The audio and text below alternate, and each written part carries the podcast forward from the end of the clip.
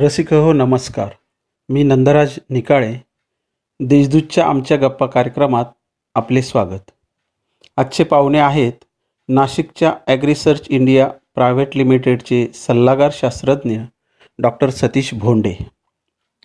कृषीविषयक नवे कायदे शेतकऱ्यांच्या किती फायद्याचे हा आजच्या चर्चेचा विषय आहे.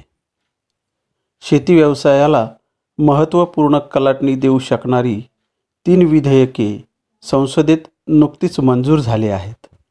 त्या पार्श्वभूमीवर डॉक्टर भोंडे यांच्याशी संवाद साधूया. डॉक्टर भोंडे सर नमस्कार. नमस्कार. हा देजूच्या आमच्या गप्पा कार्यक्रमात आपलं मनपूर्वक स्वागत. आजचा आपला चर्चेचा विषय आहे शेतीविषयक नवे कायदे शेतकऱ्यांच्या किती फायद्याचे? संसदेमध्ये बहुचर्चित तीन कृषी विधेयक नुकतीच मंजूर झाली आहेत. राष्ट्रपतींची स्वाक्षरी झाल्यावर त्याचं कायद्यात रूपांतर होईल. या विधेयकांमध्ये कृषी उत्पादन व्यापार आणि वाणिज्य विधेयक शेतकरी सक्षमीकरण आणि संरक्षण मूल्य आश्वासन करार आणि कृषी सेवा करार विधेयक तसेच जीवनावश्यक वस्तू विधेयक ही ती तीन विधेयक आहेत. शेतकऱ्यांचं हित डोळ्यासमोर ठेवून ही विधेयक आणल्याचं सरकार सांगत आहे. तसं असेल तर त्यातून शेतकऱ्यांचं किती हित साधलं जाणार आहे? हा आता हे तीन जे नवीन विधेयक आलेली आहेत हो हो. म्हणजे खरं म्हणजे नवीन नाही ही एक प्रकारे मागणीच होती की अशा प्रकारचं परिवर्तन. किंवा कुठलं तरी परिवर्तन आपल्या. सद्यस्थितीमध्ये असलेल्या शेतीमालाच्या बाजार व्यवस्थेमध्ये पाहिजे हो हो जेणेकरून शेतकऱ्याचं हित जपता येईल त्याला एक चांगलं उत्पन्न मिळण्याची कुठेतरी हो शाश्वती मिळेल. आणि मध्यंतरीच्या काळामध्ये असे काही चेंजेस. किंवा बदल आणण्याचा प्रयत्न केला गेला. म्हणजे हो. मध्यंतरी आडत आडत आडतीवरती काहीतरी निर्बंध आले. हो हो. नंतर मार्केट कमिट्यांमध्ये काही थोडेसे बदल करून त्यांचं कार्य सुधारण्यासाठी प्रयत्न झाले. हो हो. पण तरीही शेतकऱ्याला कुठे ना कुठे नाडवल्या जात होतं. हो हो. आणि अनेकदा आपल्या पाहण्यात आपल्या पट्ट्या येत होत्या की शेतकऱ्याला त्याचा माल विकूनही हातात काही न पडता हो हो. उलट त्याच्याकडनं पैशाची मागणी हो हो करण्यात आल्याची वस्तुस्थिती ही हो. आपल्यासमोर आलेली आपण हो. अपवादात्मक असेल किंवा थोडी फार प्रमाणात असेल पण तरी असं घडतं. हो हो. म्हणजेच कुठंतरी आपल्या बाजार व्यवस्थेमध्ये हो. दुरुस्ती करण्याची गरज आहे हो हो. असं वाटलं. हो हो. त्यानंतर जेव्हा आपण ग्लोबल मार्केटिंगचा किंवा आंतरराष्ट्रीय बाजार व्यवस्थेचा विचार करतो हो हो. तिथे अनेकदा छोटा शेतकरी पोहोचू शकत नाही. त्याला एकत्रितपणे संघटितपणे यावं लागतं. हो आणि म्हणूनच मग शेतकऱ्यांच्या शेतकऱ्यांनी एकत्र येऊन काम करावं. पण अनेकदा भांडवलाच्या अडचणीमुळे तो येऊ शकत नाही. म्हणून एक कॉर्पोरेट फार्मिंगचाही प्रस्ताव समोर आलेला आहे. त्यामुळं कॉन्ट्रॅक्ट फार्मिंग हा एक शेतकऱ्याला निश्चित उत्पादन हमीचं उत्पादन मिळवून देणारा एखादा पर्याय ठरू शकतो का? असाही एक विषय चर्चेत आला आणि त्याच्यात अनेक लोकांनी कामं केली. ती सुरुवात झाली पण त्याच्यामध्ये अनेक त्रुटी होत्या. कुठेतरी त्याला कायद्याचा आधार नव्हता. किंवा जे काही कायदे होते ते एवढे सक्षम नव्हते की उद्या शेतकऱ्याचं हित त्याच्यामध्ये जपल्या जाईल. आणि तिसरं इसेन्शियल कमोडिटीज म्हणजे अत्यावश्यक सेवा. आता ह्या अत्यावश्यक सेवा याच्यासाठी आहेत की जे आपल्याला जीवनावश्यक वस्तू असतात त्याच्यावरती काहीतरी निर्बंध सरकारी माध्यमातून असावेत जेणेकरून नियंत्रण हे पूर्णपणे सरकारचं असेल. आता आता हे जर आपण जीवनावश्यक वस्तूमधून काढून टाकल्या तर काही निर्बंध जे जीवनावश्यक वस्तू कायद्यामध्ये लागू होते ते दूर होतील. हा हा. याचा अर्थ असा होत नाही की ते पूर्णपणे तो मुक्त झालेला आहे आणि काहीच करायचं नाही. एखाद्या आकस्मिक परिस्थितीमध्ये त्याला कुठे ना कुठे काही ना काही बंधन हे राहणारच आहेत म्हणजे देशाच्या हितासाठी जर ती असली तर हो हो तरी पण तो त्यातनं काढून टाकल्यामुळं बरेचसे जे निर्बंध आलेले होते ते दूर होतील. आणि मला वाटतं ह्या तिन्ही तिन्ही जे विधेयक आहेत किंवा तिन्ही ह्या ज्या योजना आहेत. आपण याला योजना म्हणूया. योजना म्हणूया. कारण यांचा निश्चितपणे शेतकऱ्याला फायदा होईल असं चित्र दिसतं अच्छा. ते शेतकऱ्यांच्या हितासाठीच निर्माण केलेलं आहे. फक्त फक्त याचं इम्प्लिमेंटेशन किंवा कशा प्रकारे हे आपण राबवतो हो हो. आणि याच्यावरती एखादं विजिलन्स किंवा देखरेख ठेवणारी एखादी यंत्रणा सरकारच्या माध्यमातून उभी करता येते का? म्हणजे अगोदर सुद्धा शिवार खरेदी होत होती. म्हणजे शेतकरी हो स्वतः व्यापाऱ्याला डायरेक्ट विक्री करत होता. हो हो. आता रेग्युलेटेड कमोडिटी जेव्हा असेल म्हणजे रेग्युलेटेड म्हणजे ती तुम्हाला मार्केट कमिटीमध्येच विकायची. असं अशा प्रकारचं एक हे होते. आणि त्याला बंधन होतं. पण इतर इतर ज्या अनरेग्युलेटेड कमोडिटी किंवा फळं वगैरे यांना काही बंधन नव्हतं. तो तिथे सुद्धा विकू शकत होता शेतकऱ्या शेतकरी डायरेक्ट व्यापाऱ्याला. पण त्याच्यामध्ये फसवणूक जेव्हा व्हायची तेव्हा ती जर रेग्युलेटेड कमोडिटी असेल हो. तर मात्र शेतकरीच अडचणीत जायचं की तुला विकण्याची परवानगी असताना तू डायरेक्ट कसं विकलं?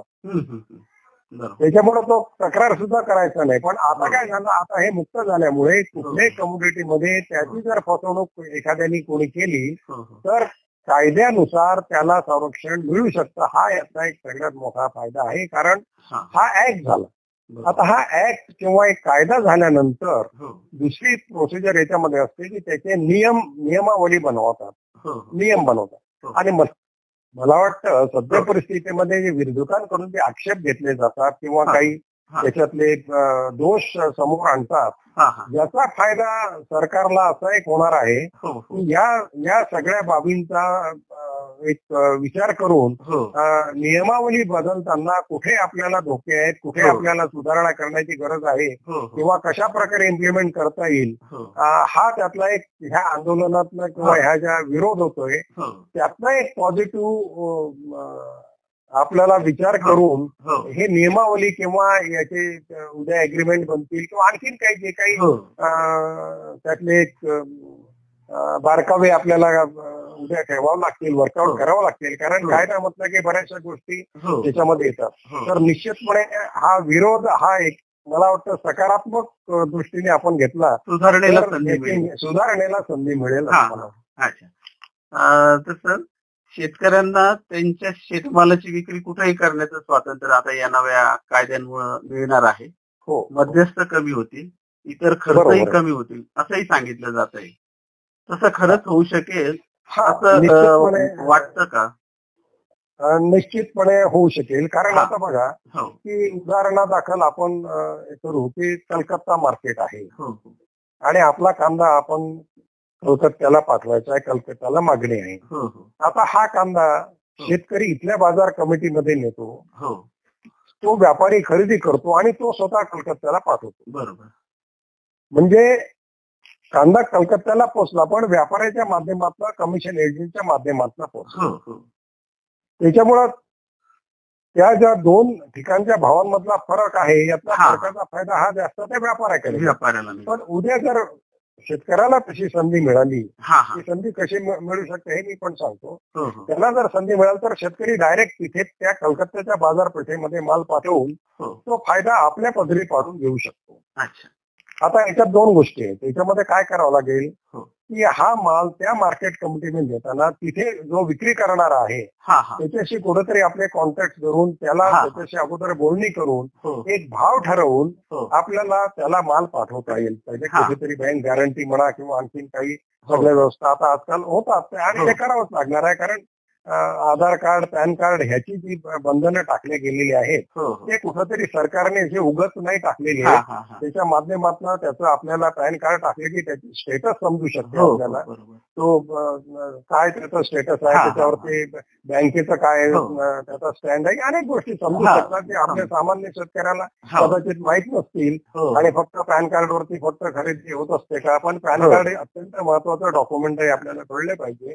एक पॅन कार्ड नंबर टाकला तर तुमची सगळी हिस्ट्री त्याच्यामध्ये हा. तुम्हाला दिसून येते. तर तो फायदा तिथे होणार आहे. म्हणजे अशा प्रकारे ते एक आपल्याला बंधन आहे. दुसरं आता असं आहे की आज मार्केटमध्ये गेल्यानंतर शेतकऱ्याला काहीच हमी नसायची. की मला संध्याकाळी किती पैसे मिळणार आहेत? कारण भाव ठरवणार हो. तिसरं कोणीतरी असायचं. हो हो. उद्या कलकत्त्याच्या मार्केट किंवा इतर मार्केटमध्ये जेव्हा शेतकरी स्वतः माल पाठवेल हो. तेव्हा जसा व्यापारी त्या ठिकाणी पाठवतो की इस रेट से मैं माल भेजता हूँ. हो हो. इस रेट से मैं माल भेजता हूँ। म्हणजे तो व्यापारी ठरवायचा व्यापारी ठरवतो तिथला. तसा शेतकरी सांगेल की मैं हा। तीस हजार रुपए अ, तीस रुपए किलो से मैं अपना हाँ। कांदा कलकत्ता को बेच रहा हूँ। हा। उसके ऊपर जो तू बेचेगा हा तो तेरा फायदा लगा दे लेकिन। मुझे तीस रुपये मिलना चाहिए। म्हणजे ह्या प्रकारची परिस्थिती हे निर्माण होऊ शकते. दुसरं असं की शेतकरी वेगवेगळ्या ठिकाणचं आता इंटरनेटवरून अ, किंवा आपल्याला सगळ्या बाजारभावांची माहिती मिळू शकते. हो. तिथे जाणारा खर्च निघू शकतो. म्हणजे आपल्याला कुठल्या बाजारपेठेमध्ये माल पाठवणं शक्य आहे हो हो. हे आपण याचा फायदा घेऊ शकतो. आता वैयक्तिक शेतकऱ्याला कदाचित हे कठीण वाटेल. मग त्यासाठीच दुसरं आहे की आता ग्रुप फार्मिंग जे झालेलं आहे हा. हा समूह शेती आपली शेतकरी करतायत. हा. किंवा छोट्या छोट्या शेतकऱ्यांनी आपल्या ज्या कंपन्या केलेल्या आहेत तयार हो अनेक कंपन्या झालेल्या आहेत पण त्या कार्यान्वित नाहीत. हा. आता ज्या कंपन्या जे शेतकऱ्यांचे समूह किंवा हा. त्याला आपण फार्मर प्रोड्युसर. कंपनी म्हणू गट हा. हा. म्हणू हो हो. अनेक गट असे आहेत. हा. कार्यक्षम नाहीत. हे सगळं जेव्हा हे चित्र मार्केट कमिटीचं नवीन हा. तयार होईल हा हा. त्याच्यामध्ये या गटांना काम करण्याची हा हा आणि या गटांना आपलं अं, कसर दाखवण्याची हा संधी या माध्यमातून प्राप्त होईल हो हो तर हा एक सगळ्यात मोठा यातला. फायदा आहे की शेतकऱ्याला हो. कुठेच असं निगेटिव्ह मला पैसा मिळाला किंवा मालही गेला आणि पैसे गेले हा. असं कधीही या सिस्टीममध्ये हा. होणार नाही.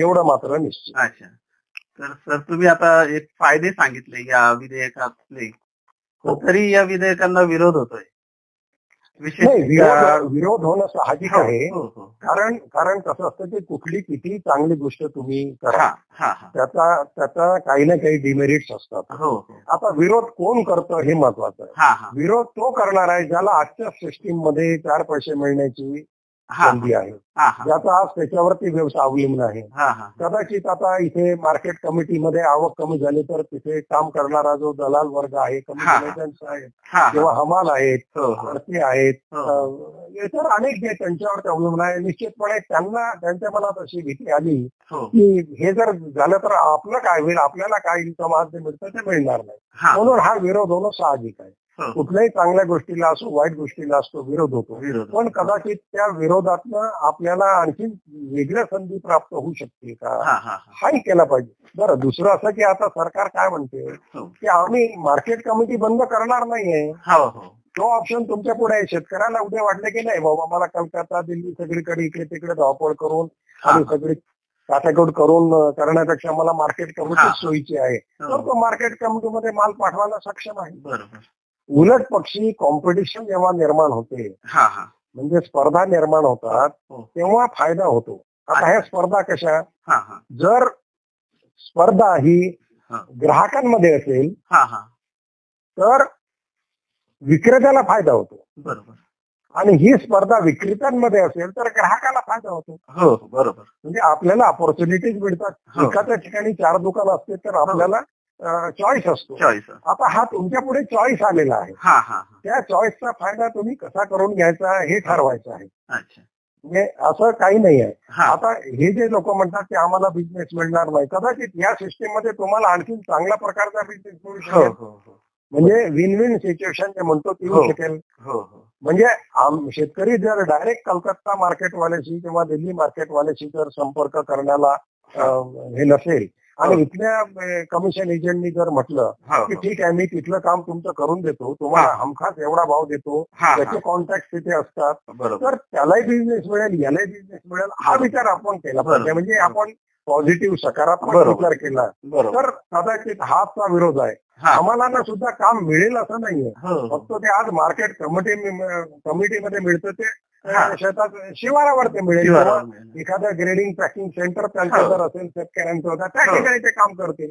कारण त्याला मॅनपॉवर जो लागणारच आहे. हो. एका ठिकाणी लागणार तो हो. तिथे लागेल. म्हणजे आमच्या नाशिकच्या शेतकऱ्यांनी एक ग्रेडिंग पॅकिंग या केंद्राच्या याच्यामार्फत ते आमचा माल जो आहे तो हो आम्ही या ठिकाणी ग्रेडिंग पॅकिंग करणार आणि तिथून पुढे पाठवला त्या ठिकाणी लागणारा हा ट्रेन आणि ऍक्च्युअली एक्सप्रेस जो मॅन पॉवर आहे तो. तिथे होऊ जाऊ शकेल ना हे. आपण का बरोबर. जागा बदलेल फक्त.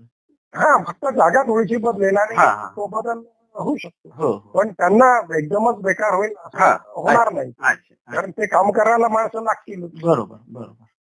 अं, सर बाजार समितीतील व्यवहारांवर आजही शेतकऱ्यांचा विश्वास आहे. हो. शेतकरी आजही अं, त्यांचा शेतमाल विक्री करण्यासाठी बाजार समितीलाच प्राधान्य देतात. हो येणाऱ्या नव्या कायद्यांमुळे बाजार समित्यांचं महत्त्व कमी होणार. किंबहुना त्यांचं अस्तित्वच संकटात येणार असा आक्षेप घेतला जातो. तर त्यात किती तथ्य असायला हवं? नाही अस्तित्व संकटात येणार नाही. कारण अं, त्याच्यामध्ये खरं म्हणजे मार्केट कमिट्यांनी जर आपल्या सुधारणा करून शेतकऱ्याच्या हिताचं काम केलं असतं हो हो. तर आज ही परिस्थिती सुद्धा उद्भवली नसती. हा हा. म्हणजे हे करण्याचं सुद्धा कारण नव्हतं. कारण मार्केट कमिट्यांची रचना हे हो. याच्यासाठीच केली होती की शेतकऱ्यांना एक विक्रीसाठी प्लॅटफॉर्म उपलब्ध व्हावा. हो हो. त्या ठिकाणी व्यापाऱ्यांची कॉम्पिटिशन असावी. जेणेकरून जेणेकरून शेतकऱ्याला चांगला भाव मिळेल. पण काय झालं की ही कॉम्पिटिशनच्या ऐवजी त्याच्यामध्ये साखळी निर्माण करण्याचा प्रयत्न झाला. म्हणजे शेतकऱ्यांनी संगनमत करायचा आणि व्यापाऱ्यांनी संगनमत करायचं ठरवलं की आज त्याच्यापेक्षा जास्त कोणी बोली बोलायचे नाही. असे प्रकार झाले. नंतर नंतर मार्केट कमिटीचा एक नियम असतो की व्यापाऱ्यांकडनं इतक्या दिवसामध्ये पैसे शेतकऱ्याच्या खात्यावर जमा झाले पाहिजे किंवा मिळाले पाहिजे. आणि त्याच्यामध्ये जर कुठे ते झालं नाही तर मार्केट कमिटीने ऍक्शन घ्यायची.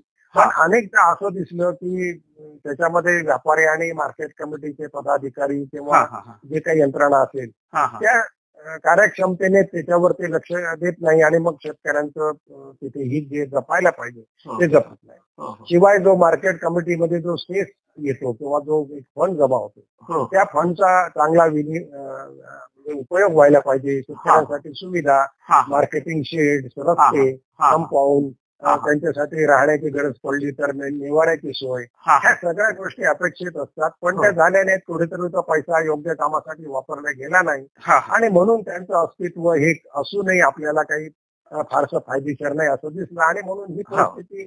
उद्भवली पण तरी त्यांचं अस्तित्व हे संपणार नाही कारण तो. एक स्टँड बाय अरेंजमेंट म्हणून तो राहणारच आहे हो कदाचित ही यंत्रणा समजा उद्या हा आपण करतोय कारण हो. यातलं जोपर्यंत सुरू होत नाही तोपर्यंत नेमकं काय होतं आपल्याला हो. समजू शकत नाही.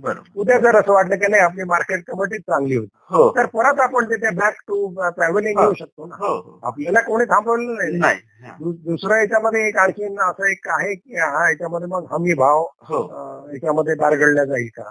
पण सरकारने फार स्पष्ट केलं की कृषी बाजार कृषी उत्पन्न बाजार समित्या सुद्धा निघून जाणार नाहीत आणि हमी भावाची हमी भाव सुद्धा राहील. हो. आता हमी भावाचा आपण थोडासा वेगळ्या दृष्टीने विचार करू पुढे. हो हो हो. बरोबर. आपल्या महाराष्ट्रामध्ये सध्या पिकेल ते विकेल हे नवं अभियान महाराष्ट्र सुरू केलं पिकेल. हो, आहे. विकेल ते पिकेल. विकेल ते पिकेल. विकेल हा विकेल ते पिकेल हे अभियान. सुरू केलेलं आहे. तर बाजारपेठेचा कल ओळखून शेतमालाला हमखास भाव मिळण्यासाठी या अभियानाचा उपयोग होईल असा हो. सरकारचा राज्य सरकारचा दावा आहे. तर या अभियानाकडे कसं पाहतात आता बघा विकेल ते पिकेल म्हणजे त्याला मी मग तो जो आहे हो. ती कंत्राटी शेती. हो हो एक विकेल ते पिकेल म्हणजे जे विकणार आहे म्हणजे ज्याला मी मागणी आहे. ज्याला मागणी आहे. त्याला त्याला त्याचा मी कॉन्ट्रॅक्ट केला म्हणजे विकणारच हा हा. म्हणजे विकेल ते पिकेल तुम्ही. जे सांगितलं ते मी तुम्हाला पिकवून देणार. बरोबर. मग आता सांगणारा कोण? हा हा. सांगणारा हा हो. कंत्राटदार आहे की. मला अशा प्रकारचा भाजीपाला पाहिजे यावेळी हो. पाहिजे. हो हो. आणि निश्चितपणे कॉन्ट्रॅक्ट फार्मिंगचं जे एक धोरण आहे ते हा. हेच आहे की विकेल ते पिकेल. हो हो. आता त्याच्यापेक्षा जाऊन हो. जे पिकेल ते कसं विकेल? हा हा हा. या दृष्टीने सुद्धा आपल्याला प्रयत्न केले पाहिजे. हा. मग त्याला काय आहे? आता हे तर ठीक आहे विकेल ते पिकेल आपण पिको हो. पण जे पिकेल ते कसं विकेल? हा हा. यासाठी जर आपण विचार केला हा हा. तर आपल्याला व्हॅल्यू ऍडिशन हा हा हा. बरोबर. किंवा प्रोसेसिंग हो हो. किंवा त्याला कन्वर्ट करून दुसऱ्या याच्यामध्ये रूपांतरित करून हा हा. त्याचं अट्रॅक्टिव्ह पॅकिंग करून हो हो ह्या वेगवेगळ्या प्रकारे सुद्धा त्याला आपल्याला हो. विकता येतं. म्हणजे म्हणजे पिकलेलं आहे. दुसरं असं आहे. की आता जो आपला हमी भाव आहे किंवा एक गॅरंटीड प्राइस आहे ती ठराविक काही चोवीस चौतीस चाळीस पन्नास. काय पिकांना किंवा यांना हो. अवलंबून असते इतर इतर पिकं जे छोटे पिकं असतात जे आपण हो. फारसे गृहित धरत नाही पण महत्त्वाचे असतात आणि कधी कधी.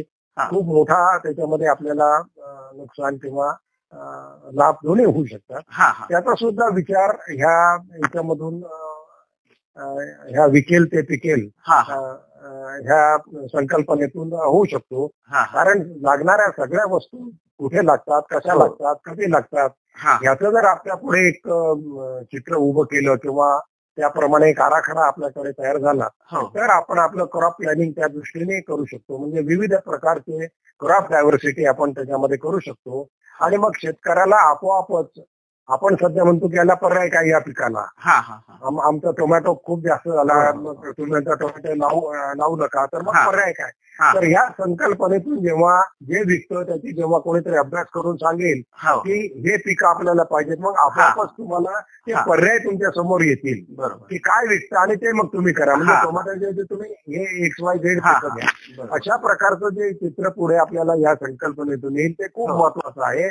आणि त्या दृष्टीने शेतकरी आपल्या पिकांचं नियोजन करू शकतो. अच्छा अच्छा. सर महाराष्ट्रामध्ये दोन हजार अठरा साली तत्कालीन हो. सरकारनं फळं भाजीपाला नियमन मुक्त करण्याचा निर्णय घेतला होता.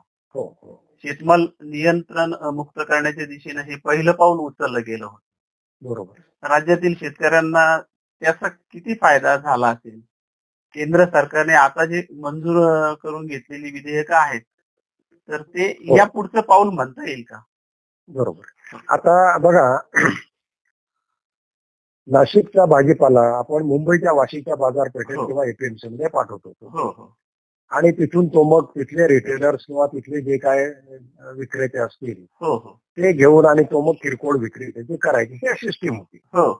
पण जेव्हा नियमन मुक्त केलं त्याला की तिथे जायची गरज नाही तुम्ही डायरेक्ट तुम्ही दुसरीकडे देऊ शकता. फळं भाजीपाला आणि ते फळं भाजीपाला सुरुवातीला का केलं? हा. हे पेरिसेबल कमोडिटीज आहेत त्याच्यामध्ये बाजारभावांची जे चढ उतार आहेत ते खूप किंवा जे फ्लक्च्युएशन इन प्राइसेस आहेत खूप जास्त आहे. जास्त आहे हो. आणि दुसरं म्हणजे हा पेन्शन असल्यामुळे त्याला कुठे ठेवता येत नाही. हो. हो म्हणून तो एक पहिला प्रयत्न झाला की याला नियमन मुक्त करून आपण बघायचं हो. की कितपत फायदा शेतकऱ्यांचा होतो. हो. आणि हे झाल्याबरोबर एपीएमसी मध्ये जे बसलेले जे लोक होते जे कम धंदा तिथे करत होते हा, हा. एजंट्स होते हो हो. त्यांनी खूप मोठ्या याच्यामध्ये आडकाठी आणण्याचा प्रयत्न केला. हा हो.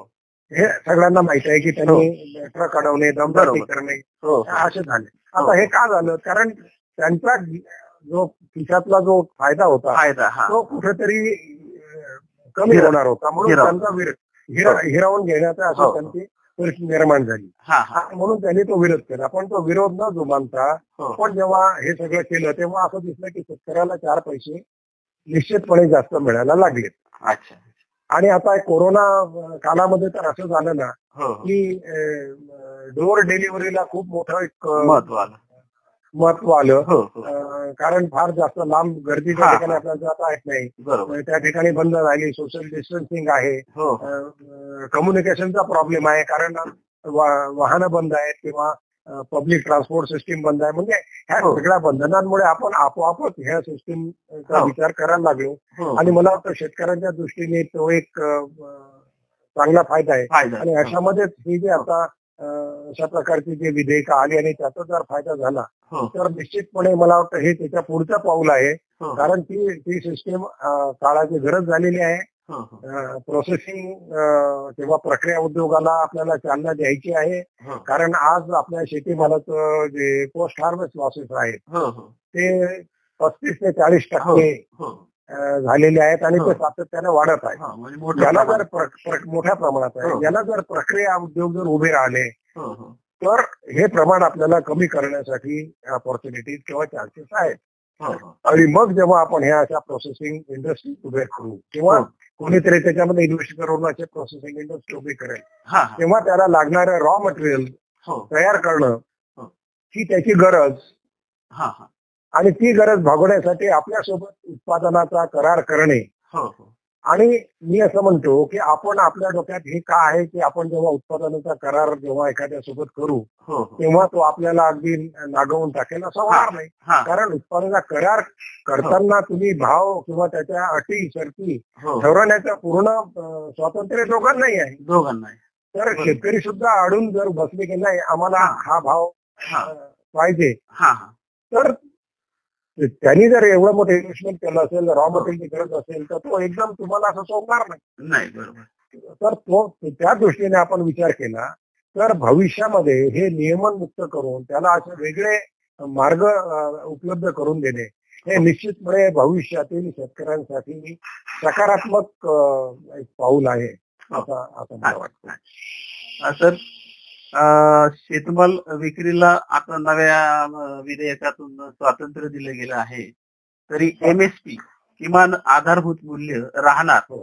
आणि बाजार समित्यातही व्यवहार होतील असं हो. केंद्र सरकारनं म्हटलं आहे मात्र आपल्या शेतमालाची खरेदी हमी भावानं होणार नाही अशी शेतकऱ्यांना भीती आहे.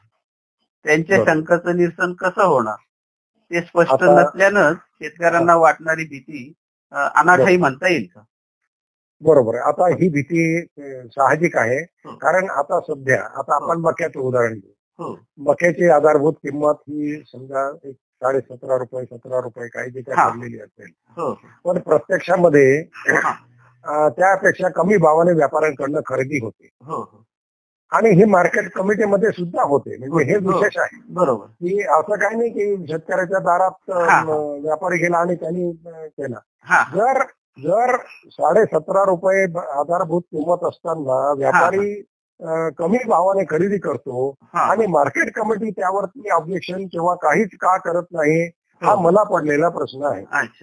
मी मागे सुद्धा एकदा सांगितलं होतं की ज्या ज्या शेतीमालाच्या आधारभूत किमती ठरलेल्या आहेत हो हो त्या आधारभूत किमतीची जी रक्कम आहे म्हणजे. जो जो भाव आहे तो बाजार कमिटीच्या जे किमतीचा जो फलक असतो हो. त्या किमान किमतीच्या कॉलममध्ये ती रक्कम तिथे मार्केट कमिटीने अगोदरच टाकून ठेवली पाहिजे. हो हो. अच्छा. की ह्या मालाची मक्याची आधारभूत किंमत एवढी आहे. कांद्याची आधारभूत एवढी. आहे ज्वारीची एवढी सोयाबीनची एवढी आहे. म्हणजे या मार्केट कमिटीमध्ये होणारे लिलाव हो. ह्या किमतीच्या पुरेच होतील. हो हो. हे हा आग्रह मार्केट कमिटीने धरायला पाहिजे. तरच त्या आधारभूत किमतीला काहीतरी अर्थ राहील. कारण जरी कायद्यात असलं किंवा त्या केलेली असली तरी त्याचं इम्प्लिमेंटेशन होते की नाही हो. पाहण्याची पहिली जबाबदारी ही मार्केट कमिटीची असते कारण तो मार्केटमध्ये माल विकला जातो. आता प्रश्न राहिला दुसरा की हे सगळं काढल्यानंतर सरळ केल्यानंतर आधारभूत किमतीला काही अर्थ राहील का? तर आधारभूत किंमत ही त्याला आपण मिनिमम सपोर्ट प्राइस म्हणतो आणि. त्याला मी आधारभूत म्हणतो. म्हणजे शेतकऱ्याला कमीत कमी तेवढं मिळावं म्हणजे त्याचा खर्च निघेल. हो. हा आधारभूत आणि दुसरा असतो हमी भाव हमी भाव आता आधारभूत किंमत आणि हमी भाव याच्यामध्ये आपण जर थोडासा विचार केला हा हा. तर हमी म्हणजे गॅरंटी हो हो. आता गॅरंटीड प्राइस हे कोण देऊ शकतो? हो. गॅरंटीड प्राइस ही शेतकऱ्याला माझी ठरवावी लागेल. हा हा. आपली ठरवावं लागेल की माझं. उत्पादन खर्च एवढा झालेला आहे हो हो. आणि मला हा मिळायला पाहिजे म्हणजे गॅरंटीड प्राइस आहे. याच्या वर दिला हा. तरच मी माझा माल तुम्हाला देईल. हा हा. आणि सरकारी खरेदीमध्ये. एमएसपी म्हणजे मिनिमम सपोर्ट प्राइस ही धरल्या जाते. म्हणजे सरकार जेव्हा खरेदी करतं हो. तेव्हा सरकारनी जो कॅल्क्युलेशन करून भाव काढलेला आहे हो हो. की इतका भाव या कमोडिटीला येतो आणि शेतकऱ्याला एवढे चार पैसे त्यातनं मिळायला पाहिजे. आणि तो संपूर्ण देशासाठी ठरवला जातो. तो काही राज्यासाठी ठरवला जातो. तो पूर्ण देशासाठी हो. मग एखाद्या देशामध्ये एखाद्या राज्यामध्ये उत्पादन कमी झालं खर्च जास्त झाला मजुरीचा खर्च वाढलेला आहे हो. तर कदाचित त्या शेतकऱ्यांना ते परवडणार नाही. पण ज्या हो. ठिकाणी तो खर्च कमी आहे उत्पादन. वाढलेलं आहे त्याला ते परवडेल त्याच. रेटमध्ये असं होतं. मग आता याच्यापुढे मी असं म्हणेल की जर आता आजचीच बातमी आहे की राज्य सरकार याच्यामध्ये सहभागी होणार नाही किंवा मला वाटतं करणार. चांगली गोष्ट आहे. जर राज्य सरकार या केंद्राला ऍक्सेप्ट करत नसेल हो. तर त्यांनी राज्य सरकारने आपल्या राज्यातल्या शेतकऱ्यांसाठी हो हो. अशी मार्केट सिस्टीम डेव्हलप करा जेणेकरून शेतकऱ्याचं नुकसान होणार नाही. जर तुम्ही तसं कराल तयार. असाल तर तुम्ही स्वतंत्र आहे. तुम्हाला केंद्र सरकार समजत नाही की तुम्ही तुमचा. माल राज्याबाहेर पाठवा. बरोबर. पण राज्याबाहेर आपण का पाठवतो? कारण आपली गरज भागवून आपल्याकडे सरप्लस असतो आणि म्हणून तो विकण्यासाठी आपल्याला इतर राज्यात जावं लागतं. तसंच इतर राज्यातला माल सुद्धा आपल्या राज्यामध्ये गरज असते म्हणून आणावं लागतो आणि ही देवाणघेवाण चालू राहते. उद्या समजा तुम्ही असं ठरवलं की हे करणार नाही तर मग ते शेतकऱ्यांचा माल बाहेर जाणार कसा? तर त्यासाठी मग तुम्ही यंत्रणा उभारा. जर. राज्य सरकारमध्ये जर तेवढं सामर्थ्य असेल तेवढं. करण्याची तयारी असेल तर निश्चितपणे शेतकऱ्याला त्याला ऑब्जेक्शन करण्याचं काही कारण नाही. शेतकऱ्याचं हित जर तुमच्या सरकारच्या योजनेतून म्हणून मग हे जे हमी दर किंवा सपोर्ट प्राईस असतात हो. आपल्या राज्यासाठी आपल्या राज्याने जर ठरवले आणि त्या रेटने सरकारने प्रयत्न केले तर शेतकऱ्याचा निश्चित फायदा आहे. त्याला काय ऑब्जेक्शन आहे? म्हणजे हे आता करावं लागेल ना. फक्त. आम्ही आम्ही या योजनेत सहभागी होणार नाही म्हणून सुटलेला नाहीये. तुम्ही नका सहभागी मग त्या. गोष्टीला प्रोटेक्शन देण्यासाठी तुम्ही तुमची दुसरी यंत्रणा काय करता ते सांगा पर्यायी सांगा. हो हो हो. होणार नाही म्हणून प्रश्न सुटलेला नाही. तुम्ही. पर्याय द्या त्याला. बरोबर नाहीतर मग त्याला स्वातंत्र्य द्या. हा हा. बरोबर. आणि हे स्वातंत्र्य जर तो घ्यायला तयार असेल तर उलट तुमच्या दृष्टीनं ते चांगलं आहे. तो. प्रयत्न करेल त्याचे. हो. आज. सरकारचा जास्त त्याला हे असल्यामुळे. आपण स्वतः प्रयत्न करणं सोडून देतो. आता आपण स्वतः प्रयत्न करू शेतकरी कंपन्या प्रयत्न करतील. आज. आपल्यासमोर मोठं उदाहरण आहे सह्याद्री सारखं. आणि सह्याद्रीतले असे अनेक उद्योग उभे आहेत. पोल्ट्रीमध्ये असतील वायलरीमध्ये आपण अनेक ठिकाणी असतील असे द्राक्ष उत्पादक संघ आहे किंवा असे महा मँगो महा बनाना अशा बऱ्याचशा अशा असोसिएशन झाल्यात त्या त्या सक्षम होतील जास्त ह्या डायरेक्ट मार्केटिंगसाठी. आता सध्या ज्या लिमिटेड काम करताय हो त्या जास्त जोमाने काम करू शकतील कारण हो. त्यांची जी उभारणी झाली होती की तेव्हा तेव्हा त्यांची जी निर्मिती झाली होती हा. ती ह्याच कामासाठी झाली होती हो, पण अशा प्रकारचे प्रोव्हिजन अशा प्रकारचे कायदे नसल्यामुळं हो, त्यांना बरेचदा काम करायला थोडंसं अवघड वाटत होतं हो. पण आता मला वाटतं त्यांना जास्त स्वतंत्रपणे आणि योग्य चांगल्या प्रकारे काम करून आपल्या शेतकऱ्यांचं हित कसं करता येईल. अर्थात या सगळ्यामध्ये फक्त राजकारण नसावं हीच हो, अपेक्षा. बरोबर. सर तो जो हे जे तीन विधेयक मंजूर झाली त्याच्यामधला एक जीवनावश्यक वस्तू दुरुस्ती विधेयक आहे. हो.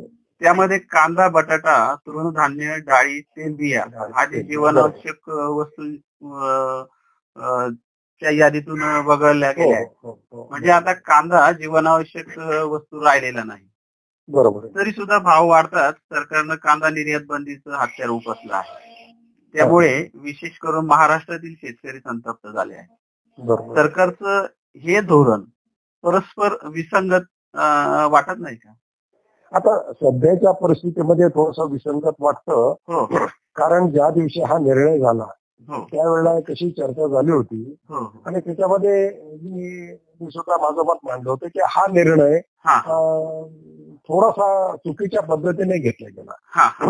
भाववाढ झाली हो. की निर्यात कमी व्हावी ही एक. अपेक्षा असते. बरोबर. कारण शेवटी आपल्या देशातल्या लोकांना त्या वस्तूची उपलब्धता व्हायला पाहिजे असा एक साधारण आपला समज असतो. बरोबर. मग याच्यामध्ये वेगळे पर्याय आपल्याकडे आहेत. निर्यात बंदी करणं हा एक पर्याय एकमेव पर्याय नाही. तुम्ही निर्यात मूल्य वाढवून सुद्धा त्याच्यावरती बंधन आणू शकले असते. हो. उलट निर्यात मूल्य जर वाढवलं असतं तर आपल्या देशाला जास्त परकी चलन मिळण्याची संभावना होती. आणि शेतकऱ्यांना सुद्धा निर्यात बंदी याच्यावरती ऑब्जेक्शन असतं. निर्यात हो. मूल्य वाढवल्यावरती. कधीच ऑब्जेक्शन नाही. उलट निर्यात मूल्य वाढवलं तर शेतकऱ्याला जास्त भाव मिळण्याची थोडीशी कुठेतरी संभावना दिसते. तर तो एक पर्याय व्हायला पाहिजे होता. हो. किंवा कुठेतरी कोटा सिस्टीम मागे आपण अशा पण योजना राबवल्या की दर महिन्याला कारण शेवटी आंतरराष्ट्रीय संबंध असतात. आज. बांगलादेश आपल्यावरती अवलंबून आहे. आणि तुम्ही जर एकदम बांगलादेशचा. जर पुरवठा बंद केला अचानक तर त्यांची अडचण होते त्यांची गोची होते. हो हो आणि मग ते काय करतात? एक तर दुसरा आयात. निवडतात. शोधतात किंवा किंवा मग स्वतः त्या प्रोडक्शन घेण्याचा प्रयत्न करतात. हो हो. आणि कदाचित उद्या तुम्ही संपूर्ण बांगलादेशचं मार्केट गमावून बसाल. म्हणून असे निर्णय घातक असतात. बरोबर पण-. आता इसेन्शियल कमोडिटीज असल्यामुळं काही बंधनं सांगितले की काही बंधनं तुमची निघून जाणार आहे हा. त्यातलं सगळ्यात मोठं आहे की तुम्हाला साठवणूक करण्याचं. आता साठवणूक करण्याचं म्हटल्यानंतर हे काय फक्त तुमच्या व्यापाऱ्यांवरतीच अवलंबून नाहीये. हो. ते ते शेतकरी सुद्धा आपली स्वतःची साठवणूक करू शकतो. हो शेतकऱ्या मार्केट आपल्या ज्या शेतकरी उत्पादक कंपन्या आहेत म्हणजे फार्मर प्रोड्युसर कंपनी आहेत हो. ते सुद्धा आपल्या शेतकऱ्यांना प्रोटेक्शन देण्यासाठी हो. असोसिएशन स्वतः साठवणूक करून हा. वखारीमध्ये त्यांचा ठेवून किंवा गोडाऊसमध्ये तो माल ठेवून हो. तात्पुरती शेतकऱ्याला जी न- अं, निकड असते पैशांची ती गरज भागवून नंतर हे मार्केटिंग करू शकतात. म्हणजे आज व्यापारी जो शेतकऱ्यांकरता माल घेऊन हो. साठवतो आणि नंतर मार्केटच्या गरजेप्रमाणे तो विकतो त्या तेच काम शेतकऱ्यांची स्वतः उत्पादन स्वतः त्यांनी तयार केलेली कंपनी सुद्धा करू शकते. आणि ते कुंभवना व्हायलाच पाहिजे तरच आपण म्हणू की त्याचा खरा फायदा शेतकऱ्यांना त्याचा लाभ मिळतो. हो हो. आणि मग आता सह्याद्री सारख्या कंपन्या जर एक्सपोर्ट पर्यंत जर पोहोचू शकतात हो आणि सर्वात मोठा निर्यातक म्हणून येतो रिटेल आउटलेट त्यांचे आहेत प्रोसेसिंग प्रक्रिया उद्योग त्यांनी सुरू केला. हे एक उदाहरण आहे. बरोबर. आता अशा अनेक कंपन्या ह्या येऊ शकतील. शेतकऱ्यांच्या सहभागातून झालेल्या आणि तो मोठा उद्योग होऊ शकतो. म्हणजे आता अमूलचं जर आपण उदाहरण. घेतलं डेअरीचं हो. तर ही शेवटी लोकांच्या सहभाग सहभागातून उभी झालेली कंपनी आहे. की कोणा एखाद्या खूप मोठ्या इंडस्ट्रियलिस्टने आणून ते केलेलं नाही आहे. कोऑपरेटिव्ह कोऑपरेटिव्ह बेसिसवर ते. सगळ्यात मोठे कोऑपरेटिव्ह त्याच प्रकारे अशा सहकारी सहकारातून ज्या अशा काही चांगल्या कंपन्या उदयाला येतील आणि मग त्यांच्यासाठी हा इसेन्शियल कम्युनिटीचा ऍक्ट आहे हो. तो फायदेशीर ठरेल की मग त्या कंपन्या आपलं जास्त स्टोरेज करू शकतील त्यांच्यावरती प्रक्रिया करू शकतील.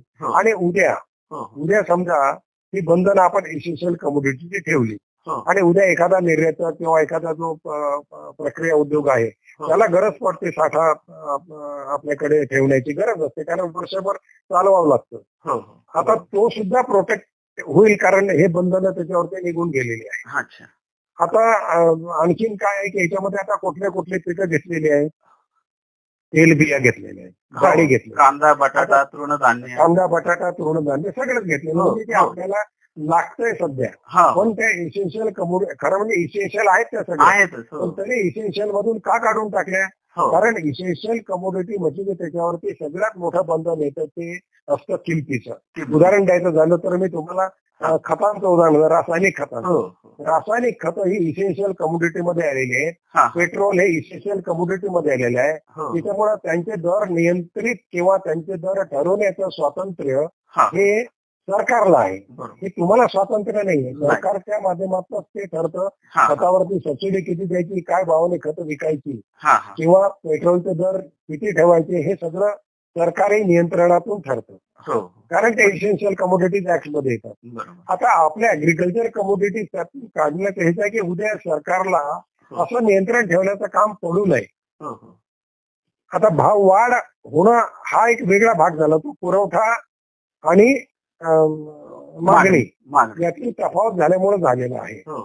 आता यावेळेला थोडस याच्यामध्ये मला वाटतं राजकारण आलेलं आहे. याचं कारण असं की या यावेळी जे जी निर्यात बंदी झाली हा. तिचा फटका फक्त आणि फक्त महाराष्ट्रातल्या महाराष्ट्र. शेतकऱ्यांना जास्त बसलेला आहे. कारण असं की आता सध्या आमच्याकडेच फक्त महाराष्ट्राच्या शेतकऱ्यांनी फक्त साठवलेला कांदा आहे. बरोबर. बाकी इतर राज्यांमध्ये असेल पण खूप किरकोळ असेल. हा. जो मेजर शेअर आहे. हो. तो महाराष्ट्रातल्या महाराष्ट्र. शेतकऱ्यांना कारण कारण देशाच्या जवळपास ऐंशी टक्के हा.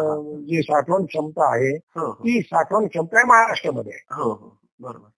म्हणजे कांद्याची. उत्पादन तर आहेच आहे हो. पण साठवण क्षमता ही जास्तीत जास्त आपल्याकडे आहे. हो हो. त्याच्यामुळे साठवलेल्या कांद्याचे नेमके बाजारभाव वाढताना हो. ही निर्यात बंदी झाल्यामुळे साहजिक आहे हो. त्याचं पण पण ही निर्यात बंदी यांनी घेण्याचं थोडस कारण असंही आहे हो. की खरीपाचं जे पीक आहे जे आता. ऑक्टोबरमध्ये येणार होतं हो हो. ते सुद्धा बाधित झाल्याचे संकेत आहेत आणि. निश्चितपणे होणार आहे. त्याच्यामुळे सरकारला एक भीती होती की बाजारभाव जर खूप जास्त झाले तर आपण काय करायचं? कारण सांगतो तुम्हाला अठ्ठ्याण्णव नव्याण्णवमध्ये जेव्हा अशी परिस्थिती निर्माण झाली होती हो. तेव्हा ऑगस्ट पर्यंत मॅक्झिमम कांदा हा निर्यात होऊन गेला होता. आणि अचानक इथे पोकळी निर्माण झाली. आणि मग काय करावं काही सूचना सगळ्यांना. अशीच परिस्थिती निर्माण झाली होती पास्ट इन पास्ट हा. त्याच्यामुळे त्यांनी असं सावधगिरीचं पाऊल म्हणून हा निर्णय घेतला.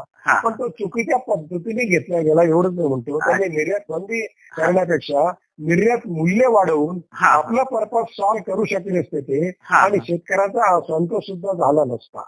पण ते कुठेतरी त्यांच्याकडे इन्फॉर्मेशन योग्य गेली नाही किंवा घाई गडबडीने घेतलेला हो. निर्णय असंच मी याच्याकडे बघतो. आणि नंतर सारवा करायचे पण त्याच्यामध्ये ह्या सगळ्या घराजोळामध्ये आणि सगळी स्पॅनिक सिच्युएशनमध्ये हो. विनाकारण शेतकऱ्याचं नुकसान झालं. विनाकारण व्यापाऱ्यांचं नुकसान झालं. हो. विनाकारण निर्यातकांचं नुकसान झालं. म्हणजे सगळी ही सिच्युएशन एका निर्णय चुकीच्या पद्धतीने. निर्णय चुकीचा नाही पद्धत चुकीची. चुकीच्या. पद्धत चुकलेली आहे कारण त्यांनी निर्यात बंदी म्हटली की एकदम आपण पॅनिक होतो. हो हो. तर आम्ही आम्ही म्हणतो की बंदी करू नका त्याला वेगळे पर्याय तुमच्याकडे आहेत. हा. त्याचा वापर तुम्ही करा. दुसरे शस्त्र वापरा एकदम ब्रह्मास्त्र हा. काढू नका. सर आजच्या आपल्या चर्चेचा शेवटचा प्रश्न आहे. हा. कोरोना नंतर बदललेल्या जगात भारताला निर्यातीच्या मोठ्या संधी उपलब्ध होणार आहेत असं म्हटलं जात आहे हो. हो हो तथापि कांद्यासारख्या शेतमाल निर्यात विषयक अं, धरसोडीच्या धोरणांमुळे देशातील शेतकऱ्यांना मिळू पाहणाऱ्या या संधी हातून निसटी- निसटणार नाहीत का? निश्चितपणे कोरोनाच्या नंतर आपल्याला खूप मोठा भाव आहे. हो हो. आणि म्हणून सुरुवातीपासून आम्ही सांगतो म्हणजे हा. आजच्या या परिस्थितीचं नाहीये हा हा. की निर्यात जर तुम्हाला वाढवायची असेल तर तुम्हाला दीर्घकालीन धोरणं निर्माण करावं लागतील तयार. करावं लागतील. कारण कारण मी आता सांगितलं बांगलादेशचं उदाहरण दिलं श्रीलंकेचं उदाहरण दिलं. हो. मी काही वर्षांपूर्वी श्रीलंकेला जाऊन आलो. हा हा. त्या ठिकाणी मी संपूर्ण त्यांचा दौरा केला त्यांची शेती बघितली हा हा. त्यांच्याशी चर्चा केली आणि त्यांनी मला याचसाठीच बोलावलं होतं की या. ठिकाणी आम्हाला काय काय स्कोप आहे करण्यासाठी. कारण आम्हाला बरीचशी आमची डिपेंडन्सी दुसऱ्यांवरती आहे. हो हो. आणि आम्ही आमचं स्वतःच आम्हाला उत्पादन घ्यायचं आहे हो. मग यातनं आपल्याला काय बोध मिळतो? की जर आपली अशी धरसोड वृत्ती जर आपण ठेवली तर इतर देश हा वेगळा पर्याय विचार करायला लागतात. आणि आता तंत्रज्ञान उपलब्ध आहे. इंटरनॅशनल त्यांच्याकडे टेक्नॉलॉजी येऊ शकते. संरक्षित शेती करून सुद्धा आता करता येईल. हा. अगदीच आता जर खूप एखाद्या वस्तूचे भाव वाढले हा. तर मग सुरक्षित करून ते कुठल्याही परिस्थितीमध्ये हा. जसं आखाती देशांमध्ये होतं. हो हो. इन्व्हेस्टमेंट करण्याची तयारी नाही म्हणून हे बाकीचे देश आपल्या खांद्यावरती आणि याच्यावरती अवलंबून आहेत. पण त्यांच्याकडे जर इन्व्हेस्टमेंटचा जर कोणी पर्याय दिला हा हा. आता आफ्रिकन कंट्रीजमध्ये मोठ्या इन्व्हेस्टमेंट कोण करतं? हा हा. आफ्रिकन कंट्रीजमध्ये हा. आपल्याकडच्या मोठ्या इन्व्हेस्टरनी हा हा हा.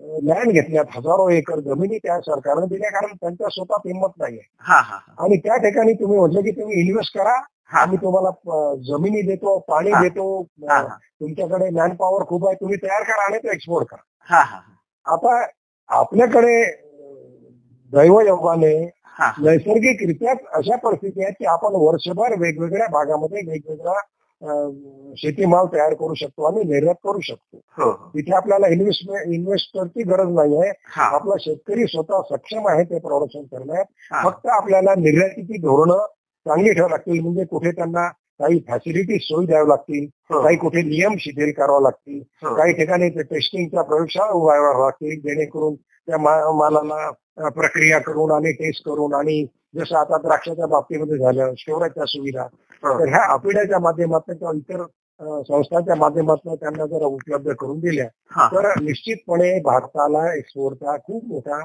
वाव खूप मोठा स्कोप आहे. फक्त त्यासाठी आपलेली जे नीती आहे किंवा जे धोरण आहे. ती धरसोड वृत्ती नसावी आणि आणि त्याच्यामध्ये. निर्यात करण्यासाठी शेतकरी संघटना किंवा शेतकऱ्यांच्या ज्या कंपन्या आहेत हा हा. फार्मर प्रोड्युसर कंपन्या असतील किंवा इतर त्यांच्या असोसिएशन असतील हा हा. त्यांना सपोर्ट करावा. हा आणि मला वाटतं अशा प्रकारचे जर धोरण हो. अशा प्रकारचे जर नीती आणि दीर्घकालीन व्यवस्था जर सरकारने केल्या हो. तर ह्या कोरोनाच्या नंतर अनेक देशांचे चीन सोबतचे संबंध थोडेसे दुरावलेले आहेत. हा हा. किंबहुना प्रत्यक्षात जरी ते दाखवत नसले कारण कुठेतरी भीतीपोटी किंवा इतर कारणांमुळं कारण खूप मोठा पैसा त्यांनी चीननी अनेक देशांना दिलेला असेल. हो. त्याच्यामुळे उघडपणे जरी बोलणार नाही हो. तरी त्यांचा थोडासा रोष ओढवलेला आहे. हो. आणि त्याचा निश्चितपणे फायदा आपल्या देशाला मिळू शकतो. कारण आपल्या देशामध्ये क्षमता आहे उत्पादनाची.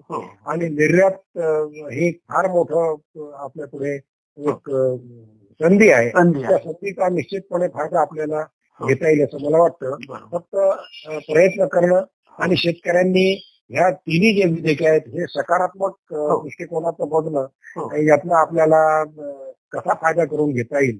आणि येणाऱ्या काळामध्ये. जे काही आता विरोध झालेला आहे तो विरोध कशामुळे झाला त्यांचा सुद्धा मुद्द्यांचा विचार करून आपली जे पुढे जे एक नियमावली तयार होणार आहे यासाठी त्याच्यामध्ये त्याचा विचार करून ह्या त्रुटी ज्या कदाचित आज दिसत असतील हो. त्यांचं निराकरण कसं करता येईल हा प्रयत्न जर झाला हो. तर निश्चितपणे ह्या तिन्ही धोरणांचा विधेयकांचा आपल्या देशातील शेतीसाठी मला वाटतं हो. फायदा होईल. हो. आणि ही शेतकऱ्यांसाठी तशीच ग्राहकांसाठी हो कारण प्रत्येक ग्राहकाला सगळ्या शेती शेतीशिवाय तर तो जगू शकत नाही. बाकी इतर पाणी आणि अन्न ह्या दोन गोष्टी आहेत. हो हो. तर त्या दोन्ही गोष्टी म्हणजे त्यातला अन्न हा जो भाग आहे हा शेतीच उत्पन्न करू शकते. बाकी दुसरीकडे कुठे होत नाही. हो. त्याच्यामुळं तो एक जो भाग आहे हो त्याचा आपल्याला निश्चितपणे विचार करावा लागणार आहे. हो. कारण ग्राहकाला सुद्धा रास्त दराने सगळं मिळालं पाहिजे. हो. आणि शेतकऱ्याला सुद्धा एक तो त्याचा व्यवसाय आहे पूर्ण अवलंबून आहे. त्याचं उत्पन्न वाढलं पाहिजे. आणि त्या दृष्टीने जर आपण सकारात्मक विचार केले. तर ह्या विधेयकांचा फायदा आपल्याला करून घेता येईल. पण फक्त नकारात्मक जर विचार केला.